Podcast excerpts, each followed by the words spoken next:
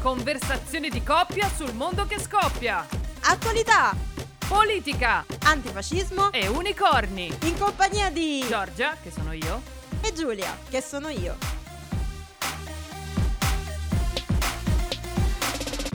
Bentornato, bentornato. Agosto. In Val di Susa una frana fa esondare un canale travolgendo Bardonecchia. È un'estate come tante altre. E il cambiamento climatico non esiste. Di cosa vuoi conversare questa settimana? Zuckerberg e Musk si vogliono venire a menare in Italia. sì, e, e il problema, cioè, ci sono tantissimi problemi, però diciamo che uno dei tanti è che hanno il supporto di molti politici, Già. tra i quali il nostro sottosegretario alla cultura Sgarbi. E vabbè, vero, e spari Che sulla scrive- Croce Rossa. Sono due gladiatori, vengano al Colosseo, venghino signori, venghino. Non sarebbe una profanazione, ma la versione contemporanea di un rito. Quali sono le problematiche che vedi in questa possibilità che sti due boccia vengano da noi a accorcarsi di botte?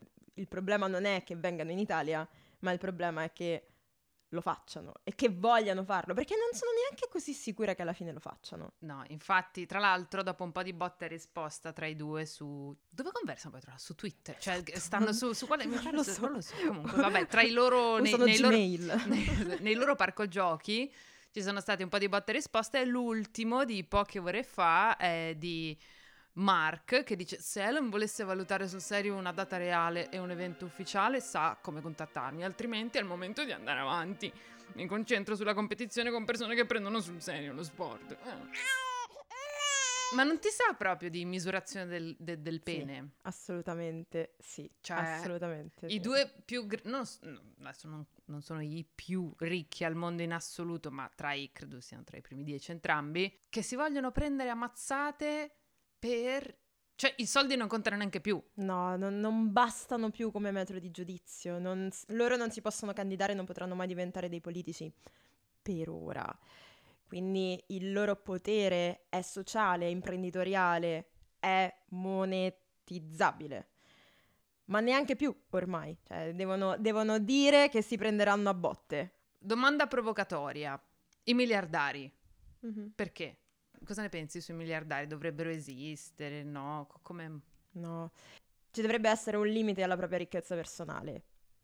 Ma Quan- anche perché poi cosa te ne fai? Esatto, quanto ti serve? Ti servono 6 milioni di euro per essere ricco e per soddisfare qualsiasi tuo desiderio? Già il settimo milione è inutile, già l'ottavo, il miliardo è E inutile. infatti poi cosa succede? Questi si vogliono menare.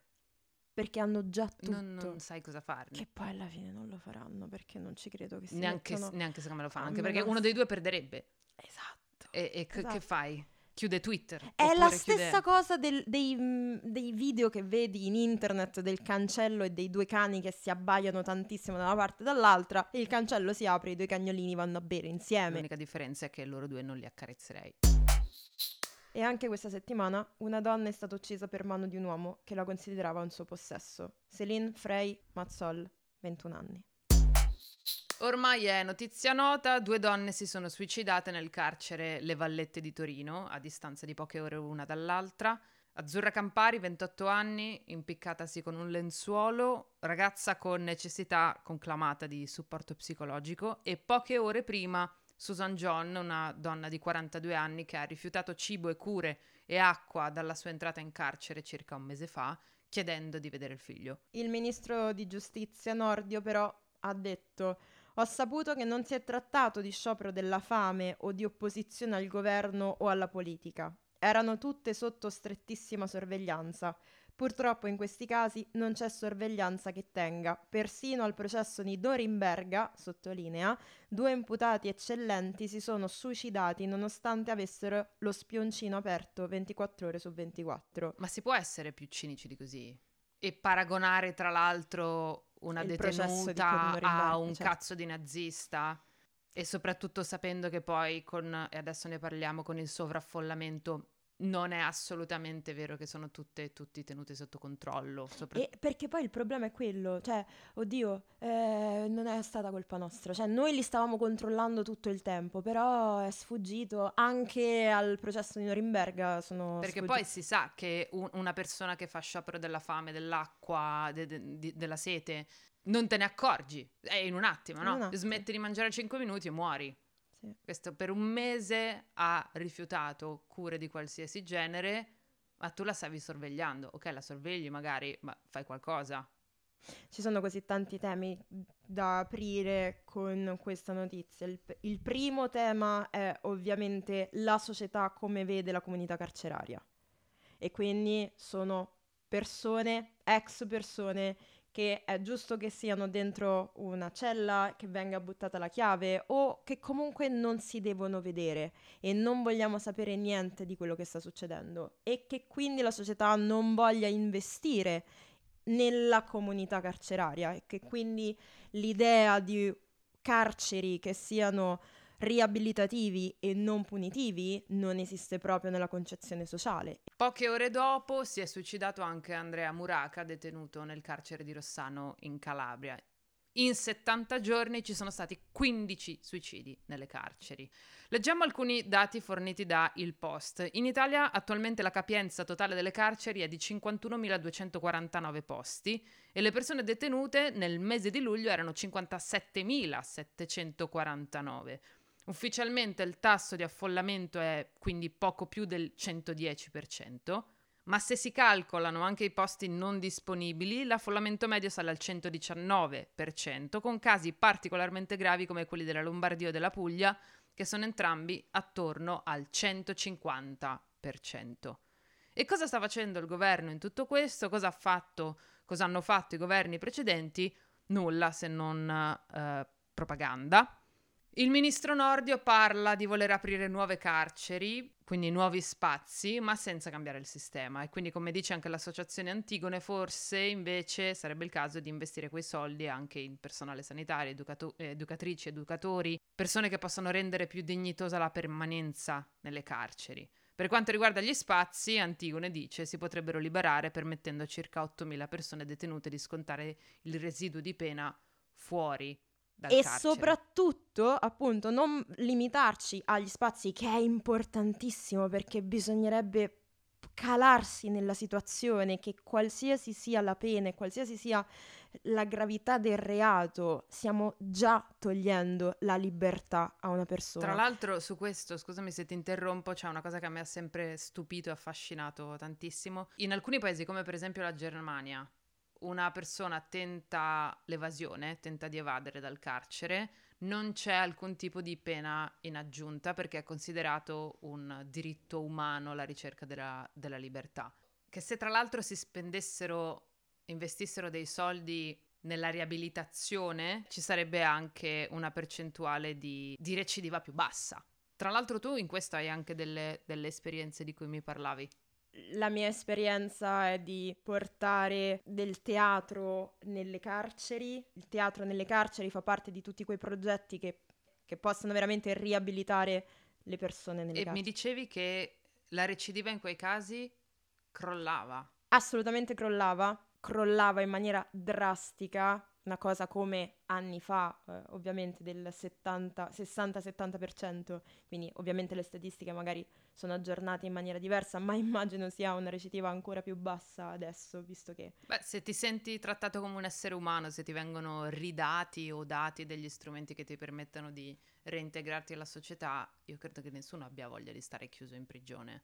Un'altra cosa che volevo dire è il fatto che sono uscite delle mm, statistiche, stessa Antigone ha detto, eh, ha pubblicato dei dati per i quali la differenza di genere si sente anche dentro la comunità carceraria e eh, una donna viene abbandonata dalla propria famiglia di origine molto più spesso, in percentuali molto più alte rispetto alle persone di genere maschile. Quindi le cose non sono ovviamente al 100% correlate e sempre così, però se una donna entra in carcere e viene abbandonata dalla propria... se una persona entra in carcere e viene abbandonata dalla propria famiglia quindi si ritrova completamente da sola dentro al carcere, sicuramente è più difficile portare avanti la propria esistenza, ecco. Ma parliamo di titoli di giornale. Secondo te, tra suicidi in carcere, stragi nel Mediterraneo, lotta sul salario minimo, collasso climatico, quale sarà stato il titolo di apertura della stragrande maggioranza dei TG e dei quotidiani? Ti prego, dimmelo tu. Mancini si dimette da CT della nazionale. Io non ce la faccio. Premio Peto! Pensare è troppo ostico. Vediamo quali sono le peggiori dichiarazioni della settimana. Lucio Malan, capogruppo al Senato di Fratelli d'Italia, ha scritto: La stampa sfida ogni giorno il ridicolo con la sua faziosità. Oggi sfida anche la matematica. In Albania prezzi più bassi anche del 250%. Vorrebbe dire che se in Italia una vacanza ti costa 1000 euro, in Albania non solo è gratis, ma ti danno 1500 euro. Ma in che Lucio, ma che, che, ma che calcoli? Cos- ma, ma non hai un amico?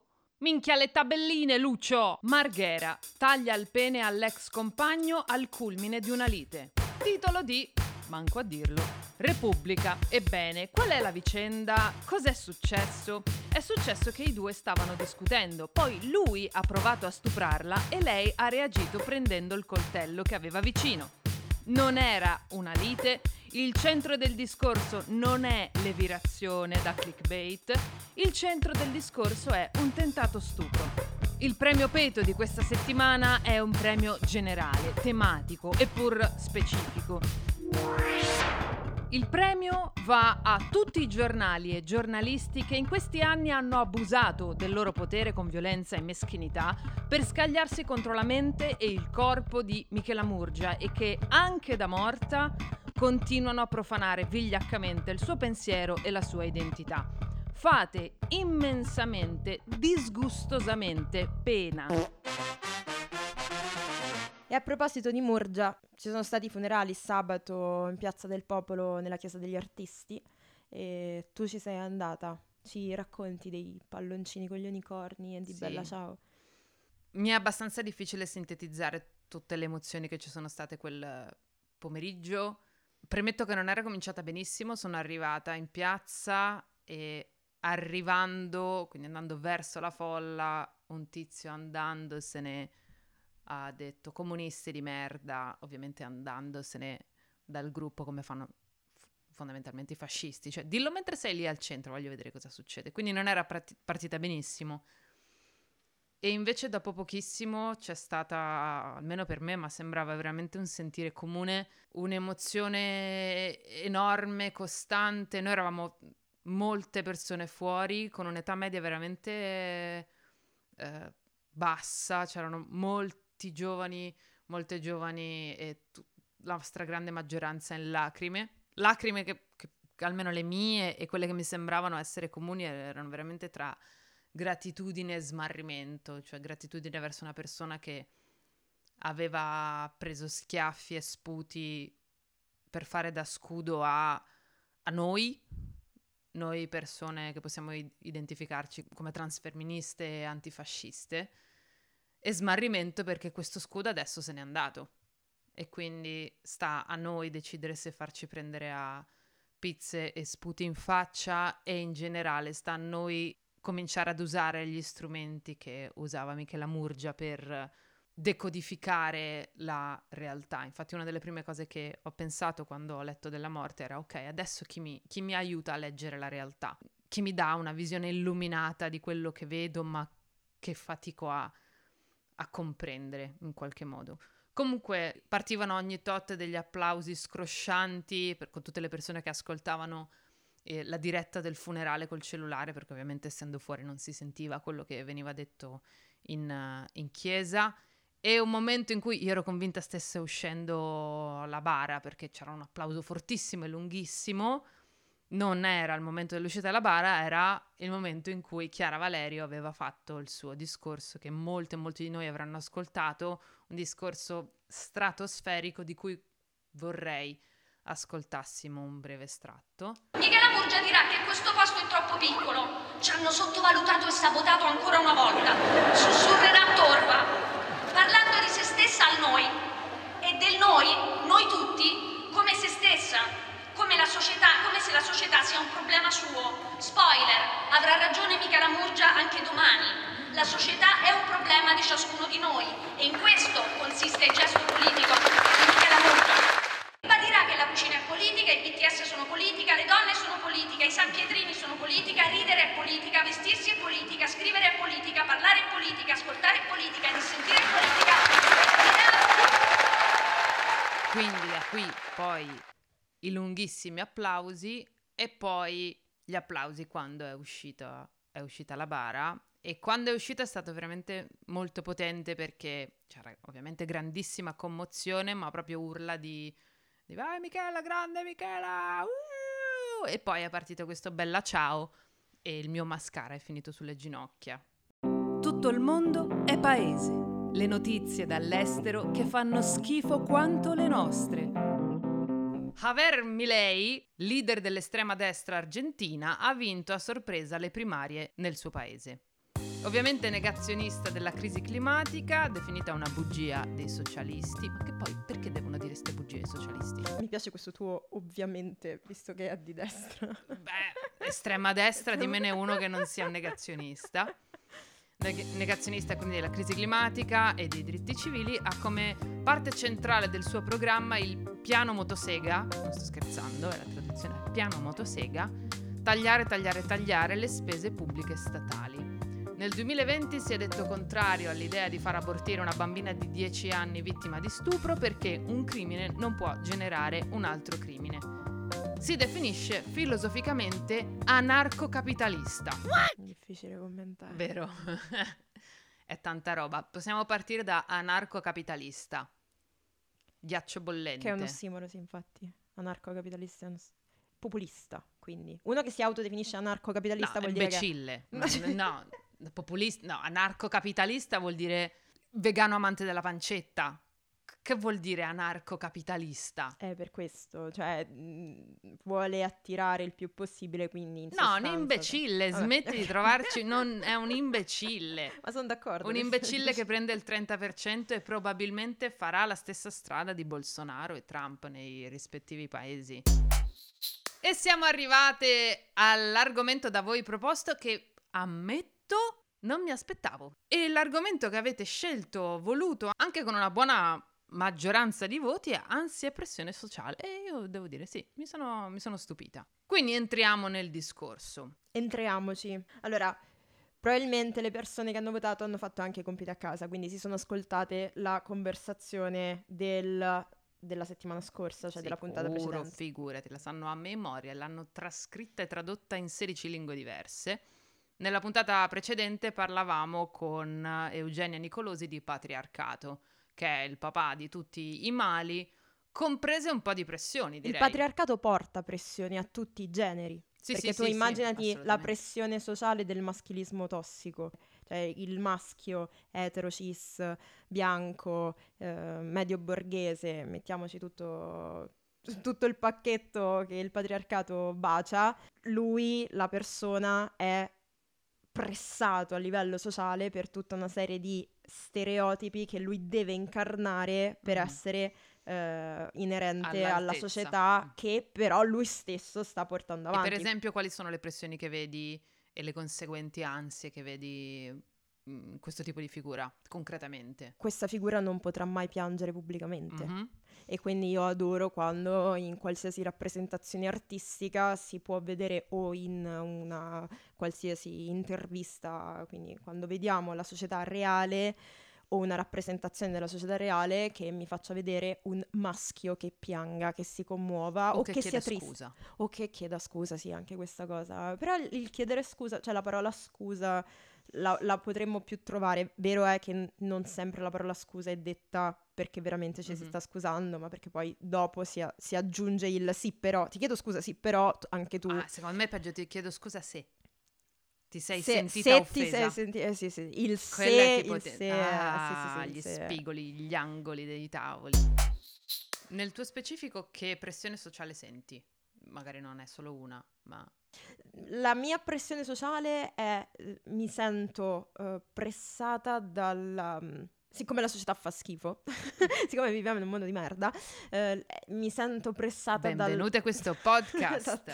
Mi sento- leggero. Esatto, mi sento pressata dal dover eh, lottare in continuazione per avere, per essere vista allo stesso modo di tutte le altre persone che hanno potere in questo mondo e non solo me, ma sento il peso di tutte le persone che non vengono viste molto peggio di me. Mm. Tu?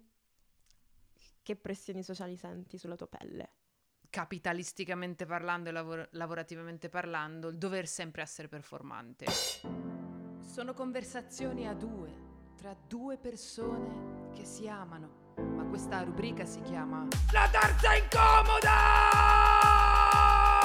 Eh no, stavolta è la seconda incomoda.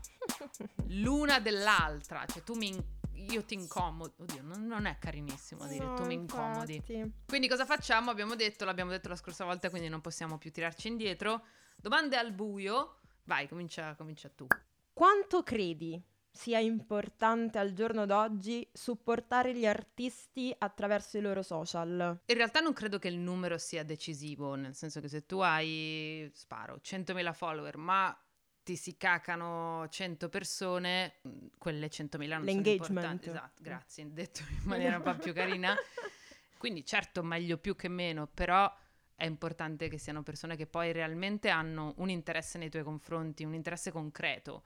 Se sono numeri fuffi è, è tristezza ed è, torniamo a quello che abbiamo detto qualche minuto fa, alla pressione sociale, cioè devo avere un sacco di follower se no non sono nessuno, ma poi questi follower non fan- fanno solo il numero di essere tanti.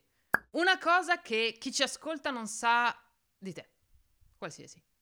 Il mio colore preferito è l'arancione. Fantastico, la rivelazione della puntata. Perché non sei ancora atterrata su TikTok? Allora, io in realtà sono atterrata un anno fa, Oh, wow. m- ma, ma non ho fatto... Non sono capace, cioè veramente sono una boomer clamorosa. Ho pubblicato un video, poi mi sono resa conto di, di averla- di averlo pubblicato senza l'audio. Poi i sottotitoli, sì, sottotitoli partivano da metà e quindi credo ci sia uno o due video miei. E poi non riuscivo a capire i pulsanti cosa fossero. Quindi il mio nome c'è, cioè sono sempre Giorgia Mazzucato su TikTok, ma sono scappata anche con un po' di paura. Quindi non, non lo userai perché hai paura di TikTok. Sì, al momento questa è la risposta. Ok, d'accordo. La tua più grande paura? La mia più grande paura è avere paura per molto tempo di seguito. Renderti conto che sta per succedere qualcosa di brutto. Sì, cioè Ok. io ho paura di- della consapevolezza della paura. Oltre a Komorebi, un libro queer edito da People Pub, hai altri libri pronti che stanno aspettando di essere pubblicati?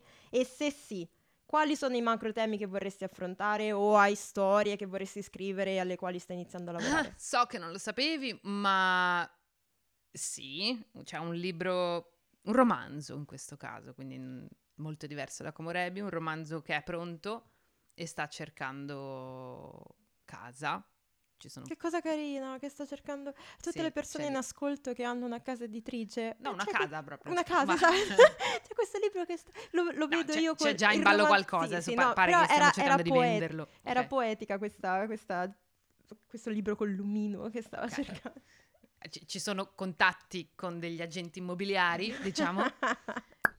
C'è un'opera d'arte che ti ha cambiato? sì, mi ha cambiato nel senso che so che se De André non fosse stato, non fosse stato presente nella mia vita, sarei una persona diversa. E so anche che se non avessi letto Gino Strada, sarei una persona diversa. Tra l'altro sono due anni e qualche giorno che Gino Strada ci ha lasciato e a proposito di, di persone che ci mancheranno come faro illuminante, eccone un'altra. Perché il teatro e non da subito accademia cinematografica, quindi tv, film, serie tv? Cioè, perché da subito teatro e non, a parte il, il liceo, che sappiamo tu hai iniziato, mm, lo, lo sappiamo tutti, lo, lo sanno tutti, penso che Mo, hai ricevuto... Vabbè, eh, nel senso... cammini lo- per Perugia, ne fermi uno, dici signore ma lo sai lo diciamo, eh, lo diciamo, hai iniziato teatro con Andrea Pennacchi nel tuo periodo liceale, però appena finita il liceo avresti potuto iniziare a fare dei corsi di cinema. Perché teatro e non cinema? Perché il teatro ha il pubblico, perché è un- una comunicazione a due.